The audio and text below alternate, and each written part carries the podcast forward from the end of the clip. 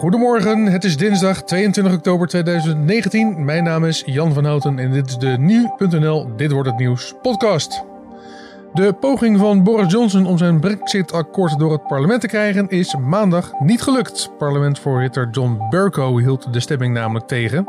Dit zorgde weer voor een nieuw bizar hoofdstuk in het Brexit-verhaal. Eén ding is duidelijk: Johnson wil kosten wat kost op 31 oktober afscheid nemen van Europa. Maar is er nog wel genoeg tijd? Dus eigenlijk, linksom of rechtsom, zal die deadline van 31 oktober ontzettend moeilijk zijn om te bereiken. Bijna onmogelijk. Je hoorde Rem Korteweg, Europa-deskundige bij instituut Klingendaal. Hij vertelt je straks waarom de stemming werd tegengehouden, hoe de Europese Unie naar deze situatie kijkt en wat je vandaag en de rest van de week kan verwachten. Maar eerst kort het belangrijkste nieuws van nu. Nederland en Aruba moet je als toerist in 2020 gezien hebben. De twee landen staan in de top 10 die reisboekenorganisatie Lonely Planet bekend heeft gemaakt. Aruba staat op nummer 4, Nederland staat op plek 7. Nederland dankt haar zevende plaats aan het uitstekende treinennetwerk, terwijl de prachtige natuurgebieden en het bruisende Amsterdam als toeristische trekpleisters worden weggezet. Ook het binnenslepen van het Eurovisie Songfestival is meegerekend in het oordeel van de jury. De beste tijd om Nederland te bezoeken is volgens Lonely Planet dan ook april en mei. In die maanden vieren we niet alleen Koningsdag, maar is het ook in 2020 75 jaar geleden dat Nederland werd bevrijd. Dat gaat groots gevierd worden. En in die maanden zal ook het Songfestival plaatsvinden. Aruba, onderdeel van het Nederlands Koninkrijk, wordt geroemd om de palmstranden, maar ook om de culturele bruisende hart van de plaats San Nicolas en het feit dat het eiland bezig is om het gebruik van plastic terug te dringen. Bovenaan de top 10 van landen die je als toerist in 2020 moet bezoeken staat het Zuid-Aziatische Bhutan, op de voet gevolgd door Engeland en Noord-Macedonië.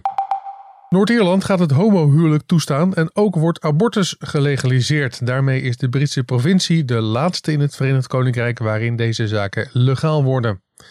In juli is de wetswijziging al goedgekeurd in het Britse parlement. En het Noord-Ierse parlement had tot 12 uur vannacht de tijd om daar nog wijzigingen in aan te brengen. Maar dat hebben ze niet gedaan. Waarschijnlijk kunnen homostellen vanaf 14 februari Valentijnsdag trouwen. Abortus wordt vanaf 31 maart toegestaan in Noord-Ierland. Facebook heeft maandag één Russische en drie Iraanse netwerken opgerold die buitenlandse verkiezingen aan het beïnvloeden waren. Vanuit Rusland plaatsten de trollen nepnieuws over de Amerikaanse verkiezingen. De Russen deden zich voor als Amerikanen uit onder andere de staten Virginia en Florida, al dus Facebook. Vanuit Iran probeerden de netwerken ook invloed uit te oefenen op de Verenigde Staten, maar ook op landen in Latijns-Amerika en Noord-Afrika. Alle accounts zijn verwijderd vanwege gecoördineerd misleidend gedrag. Facebook bedoelt daarmee dat de eigenaren niet eerlijk waren over hun, over hun identiteit. De universitaire sportscholen in Amsterdam en Leiden schenden de privacy van hun klanten. Sporters moeten voor toegang verplicht gebruik maken van een vingerscansysteem en dat is volgens de toezichthouder autoriteit persoonsgegevens in strijd met de wet. De toezichthouder valt vooral over het feit dat zowel in Amsterdam als in Leiden de klanten niet op een alternatief wordt gewezen als zij daar willen sporten. Dat blijkt uit een inventarisatie van nu.nl onder 20 studentensportlocaties in 16 grote studentensteden. De toezichthouder kijkt strenger naar vingerafdrukken en andere biometrische gegevens, omdat deze bijzonder gevoelig zijn als die in verkeerde handen komen. Je kunt een vingerafdruk namelijk niet zomaar vervangen, in tegenstelling tot bijvoorbeeld een toegangspas. Een vingerscan mag daarom alleen gemaakt worden als een klant daar expliciet mee akkoord gaat. En dan het nieuws van vandaag, waar we het vandaag over gaan hebben, of eigenlijk het non-nieuws van gisteren. Er werd namelijk niet over de Brexit gestemd in Engeland. Zo klonk het oordeel van de Britse lagerhuisvoorzitter John Burko gisteren. Hij kwam tot deze beslissing omdat de motie in kwestie afgelopen zaterdag ook al is voorgelegd aan het parlement. Hiermee speelde Burko een belangrijke rol in het Brexit-proces. Waarom weigerde hij in tweede stemming? Dat vroeg collega Carne van den Brink aan Rem Korteweg, Europa-deskundige bij instituut Klingendaal. Ja, John Burko, dus de, de, de voorzitter van het, uh, van het Lagerhuis, die, die bepaalt of moties behandeld worden of amendementen behandeld worden. Die bepaalt het ritme van het parlement. En die heeft gisteren besloten dat de motie over het uitredingsakkoord wat Boris Johnson met de Europese Unie vorige week bereikt heeft, dat die niet een tweede keer voorgelegd mag worden. Mag worden. En de reden die hij daarvoor heeft is heel simpel. je mag niet twee keer precies dezelfde motie indienen en daarmee precies hetzelfde debat uh, krijgen. Dus op een heel procedureel punt um, blokkeerde John Burko nu deze discussie. Tot uh, de grote, hoge, grote irritatie van uh, de Britse regering. Um, en daarmee heeft John Burko ervoor gezorgd dat we nog steeds niet weten hoe het parlement denkt over het uitredingsakkoord. Nee, want dat zou inderdaad gisteren als een moment werden gezien dat daarover gestemd zou worden. Dat is dus afgekaatst inderdaad. Uh, maar wat is dan nu het plan B van uh, Boris Johnson? Nou, plan B is dat um, vandaag uh, de, de uitredingswet ingediend gaat worden. Dus om het even duidelijk te maken. Aan de ene kant is er het uitredingsakkoord. Dat is het document wat de Britse overheid met de Europese Unie heeft afgesproken. En daarnaast moet die dat uitredingsakkoord omgezet worden in nationale wetgeving. Dat is een heel complex stuk wetgeving. Uh, ongeveer 100 bladzijden, die um, ja, de vertaling is. Om ervoor te zorgen dat het akkoord ook echt in uh, het, Britse, Britse systeem geïntegreerd wordt. Dat stuk um, wordt, uh, wordt vandaag, op dinsdag, wordt dat voorgelegd. En dan gaat daar een discussie over ontstaan in het Britse parlement. Dat heet de zogeheten tweede lezing van de wet. Dat is de eerste keer dat parlementariërs zich kunnen uitspreken voor of tegen uh, dit wetsvoorstel. En daarmee krijgen we ook voor de eerste keer hopelijk echt een gevoel hoe het Britse parlement denkt over uh, nou, aan de ene kant het wetsvoorstel, maar eigenlijk ook uh, het uitredingsakkoord. Dit is ook de eerste kans dat amendementen ingediend kunnen worden. Dus vandaag is wel degelijk een belangrijke dag. Belangrijke dag om inzicht te krijgen in wat we stiekem allemaal wel denken. Dat Boris Johnson waarschijnlijk wel een meerderheid heeft uh, om zijn akkoord er doorheen te krijgen. Maar we gaan ook inzicht krijgen in uh, ja, de mate waarin de oppositie zijn tanden erin wil zetten en zich wil verzetten tegen specifieke aspecten van het akkoord. Er kunnen amendementen aangenomen worden, of in ieder geval ingediend. Um, vandaag gaan we uh, vooral kijken naar hoe, uh, hoe de discussie verloopt om af te tasten. Ja, heeft het parlement is, is dat nu in meerderheid voor of tegen het akkoord in principe? Je had het over die nieuwe plannen van de oppositie. Hoe luiden die ongeveer? Ja, dat is een beetje speculeren, want we weten het niet precies. Die amendementen die moeten allemaal nog uh, uh, formeel um, ingediend worden. Maar de verwachting is dat er een amendement ingediend gaat worden over een tweede referendum, over een zogeheten bevestigend referendum. En dat, die, dat amendement dat zegt dan eigenlijk dan um, het is niet het parlement die, deze, die dit uitredingsakkoord moet bekrachtigen, maar dat is het Britse volk die dat moet doen. Nou, als dat gebeurt, ja, dan hebben we toch wel te maken met weer een, een hele nieuwe draai in het Brexit-proces. Dat het teruggaat naar, naar de bevolking. Um, een tweede amendement waar rekening mee wordt gehouden, die ook mogelijkerwijs op, een, op steun kan rekenen van een meerderheid van het parlement, dat is dat. Uh, ondanks alles wat in uh, het uitredingsakkoord staat, dat het parlement eist dat Boris Johnson erin laat zetten dat het Verenigd Koninkrijk in eh, de Europese douane-unie blijft.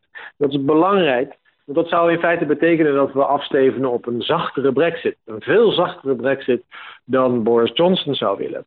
Uh, en het is ook interessant om te melden dat in een eerder stadium, in maart, waren er zogeheten indicatieve stemmingen in het Britse parlement over bijvoorbeeld de douane-Unie. En toen haalde het voorstel van een douane-Unie het net niet, op drie stemmen niet. Dus de vraag is, is er iets geschoven? Zijn die drie stemmen er nu wel? En dat zou ook tot een hele andere, ja, een, een hele andere um, variant van Brexit kunnen leiden dan hetgene wat nu met het uitredingsakkoord op tafel ligt. Probleem, wat Boris Johnson ook zegt, is als een dergelijk amendement ingediend wordt en hij wordt aangenomen, dan moet hij weer terug naar de Europese Unie om daar weer akkoord voor te krijgen. En hij zegt, ik heb nu juist met uh, de Europese Unie dit akkoord onderhandeld. Dit is, dit is as good as it gets. Uh, dus daar, ontstaat dan ook onzekerheid over. Nou, en daarnaast zijn er nog een aantal andere amendementen, maar die, die, daar, daar hebben we nog niet echt zicht op. Uh, eentje heeft te maken met de Ierse grens. Um, maar dit zijn de twee, die twee die ik net noem, dat zijn de twee belangrijkste om in de gaten te houden. Ja, en dan heb je natuurlijk ook ja, een beetje het droombeeld van Boris Johnson dat hij gewoon het Verenigd Koninkrijk wil laten uitreden op die 31ste van oktober. Dat, dat lijkt me bijna onmogelijk worden. Dat, dat lijkt inderdaad bijna onmogelijk. Het is, uh, je kan het niet helemaal uh, uitvlakken, want de, de wonderen zijn de wereld nog niet uit. Maar het is zeer onwaarschijnlijk dat met nog uh, krap tien dagen te gaan tot uh, de Brexit-datum van 31 oktober, dat dit zeer complexe stuk wetgeving, um, die 100 bladzijden, die, die uittredingswet, dat dat uh, helemaal door alle fases van het parlementaire proces heen gaat. Dus nogmaals, vandaag is pas de tweede lezing, daarna volgt de derde lezing. Dan gaat het naar een commissie, dan gaat het naar de House of Lords en dan moet het weer terug dat is al uh, een enorme opgave. Maar stel dat dat nou toch gebeurt op miraculeuze wijze, dan moet het akkoord ook nog geratificeerd worden, dus bekrachtigd worden door het Europees Parlement. Die hebben daar ook hun tijd voor nodig. Dus eigenlijk, linksom of rechtsom, zal die deadline van 31 oktober ontzettend moeilijk zijn om te bereiken. Bijna onmogelijk. Want als je nu kijkt naar de Europese Unie, zij hebben zich wel geuit over de hele situatie. Ze zeggen, nou, we zijn wel bereid om te praten, maar we wachten wel eerst nog af hoe het allemaal daar afloopt hè, in het Verenigd Koninkrijk. Ja, klopt. En het Europees Parlement, die, die, die, die dus ook nog naar, die, naar dat akkoord moet kijken, die hebben gezegd van nou, wij gaan die, dat akkoord, die wetgeving nog helemaal niet behandelen in het Europees Parlement. Wij wachten totdat er witte rook is uit Londen. En dan gaan wij pas daarnaar kijken. En sterker nog, ze zeggen misschien gaan we dat pas wel op 31 oktober doen. Dus het Europees Parlement die wil um, tot het absolute gaatje gaan. Uh, het zou me niet verbazen als de Europese Raad, dus dat, is de, dat zijn de 27 regeringsleiders van de Europese lidstaten, zonder het Verenigd Koninkrijk, dat die ook nog een tijdje wachten om gewoon een beetje de kat uit de boom te kijken. Wat gebeurt er nu in Londen? Waar is er wel steun voor? Wat gebeurt er met die amendementen? Of krijgt Boris Johnson toch de handen op elkaar voor het akkoord wat uh, vorige week uh, bereikt is? Ja, en dan heel even kort nog. Bij een lange uitstel moeten we dan ook gelijk denken aan nieuwe verkiezingen? Dat kan. Dus um, zodra een uitstel langer dan drie maanden is, dan kan je in theorie in de tussentijd verkiezingen organiseren. Um, wordt het korter, het uitstel, dan, dan drie maanden, dan is het heel moeilijk voorstelbaar. Gewoon simpelweg gegeven de tijd die nodig is om campagne te voeren en om alles te organiseren aan de Britse kant. Um, Boris Johnson die zou graag uh, verkiezingen willen, maar die zou nog liever verkiezingen uh, ingaan als hij ook Brexit geleverd heeft. Als Brexit nog niet geleverd is, dan blijft hij kwetsbaar voor het argument dat hij weliswaar een akkoord heeft bereikt, maar dat hij dat niet door het parlement weet te krijgen, wat hem uh, ja, op stemverlies kan, uh, kan komen te staan. Um, dus het, het, een deel van of uh, er verkiezingen mogelijk zijn voordat Brexit een feit is, zal afhangen van de lengte van de verlenging die door de Europese Unie gegeven wordt. En over die lengte valt momenteel nog niets te zeggen. Je hoorde Rem Korteweg, Europa-deskundige bij Instituut Klingendaal in gesprek met Carne van den Brink. Vandaag gaat de Brexit soap weer verder en uiteraard houden wij van nu.nl alles voor je in de gaten. En dan verder in het nieuws vandaag. In de Russische stad Sochi komt president Poetin en zijn Turkse collega Erdogan samen om de huidige situatie te bespreken in het conflict in Syrië. Het Kremlin steunt het Syrische leger en de twee mannen willen een militaire confrontatie vermijden. En in Japan wordt vandaag officieel de nieuwe keizer ingehuldigd. De 59-jarige Naruhito was al sinds mei officieel keizer nadat zijn vader na 30 jaar was afgetreden. Vandaag wordt hij tijdens een grote ceremonie echt op de troon gezet. Naar verwachting zijn ruim 2000 mensen aanwezig, onder wie koning Willem-Alexander. En er wordt vandaag gevoetbald in de derde speelronde van de Champions League. Juventus ontvangt Lokomotiv Moskou. Real Madrid gaat op bezoek bij Galatasaray. En Bayern München speelt uit tegen Olympiakos. Voor de Nederlandse inbreng is het wachten tot morgen. Dan staat Ajax tegenover Chelsea. En dan geef ik je nog een pakketje met een strikker omheen, namelijk het weer. De dag begint met mistbanken en veel bewolking. Later op de dag volgen er opklaringen en warmte tot naar een graad of 15. Slechts zeer lokaal kan er een lichte bui ontstaan. En dan nog even dit. We kunnen snel nieuwe muziek verwachten van Coldplay. Fans van Coldplay hebben namelijk een papieren brief gekregen waarin de band hint op nieuwe muziek. We zijn voor ons gevoel zo'n 100 jaar bezig geweest met iets wat Everyday Life heet, al dus de brief. De ene helft heet Sunrise en de andere helft Sunset. Dit is hoe we ons over dingen voelen. We sturen jullie veel liefde toe vanuit onze winterslaap. Al dus Chris Martin en zijn drie bandleden van Coldplay. Dat klinkt als een dubbelalbum en het zou 22 november moeten verschijnen. Het vorige Coldplay-album Head Full of Stars is al vier jaar oud. En dat was hem dan, de Dit Wordt Het Nieuws Ochtend podcast. Heb je tips of feedback of andere op- en aanmerkingen? Stuur dan een mailtje naar podcast.nu.nl Wat mij betreft, een fijne dag. Mijn naam is Jan van Houten en graag tot morgen.